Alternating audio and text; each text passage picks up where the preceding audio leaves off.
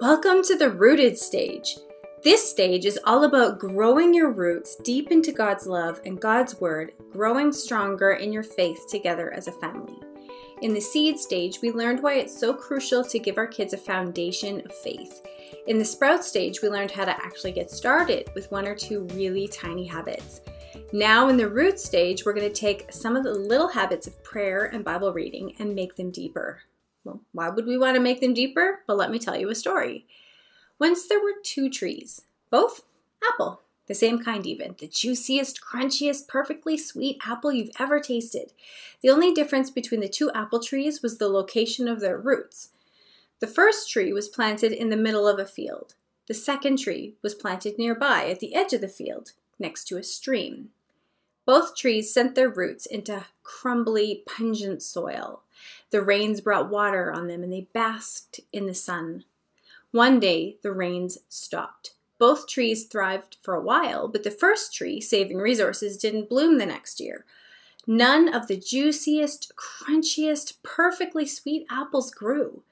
The rains still didn't come, and its leaves began to wither and fall off.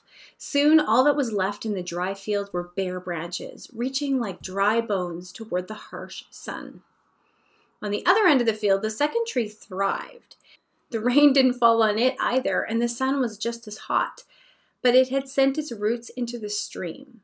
It was happy and healthy because it always had fresh water tunneling up its roots you could pick a full harvest of the juiciest, crunchiest, perfectly sweet apples to share with your friends.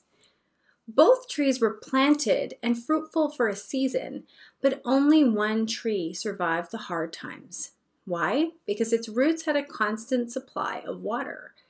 The stream that it was planted beside represents God, and we can choose whether to live in communion with Him or to try to draw strength from ourselves.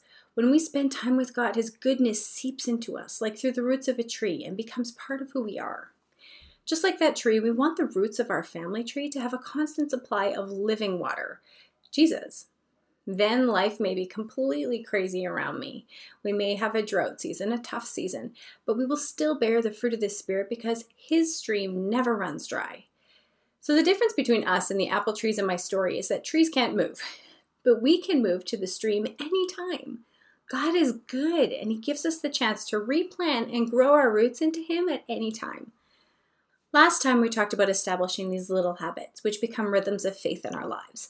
Our habits are critical because they help us develop strong roots, but if they're not rooted in the living water of Christ, they'll be empty rituals instead of life giving rhythms of faith, and they will not produce a continuous harvest like they would if our habits are rooted in Christ.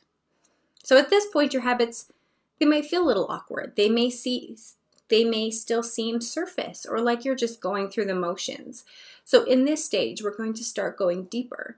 We're going to burrow our roots deep into the living water so our kids truly can grow a faith to call their own.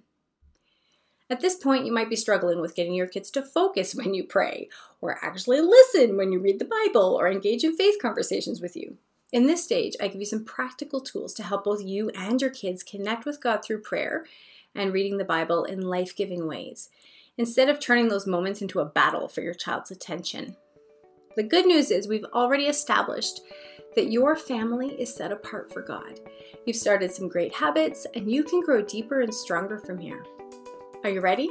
Let's put down deep roots in the living water so we can be people like trees planted by streams of water, yielding its fruit in season and with leaves that do not wither. May our roots grow down into God's love and keep us strong.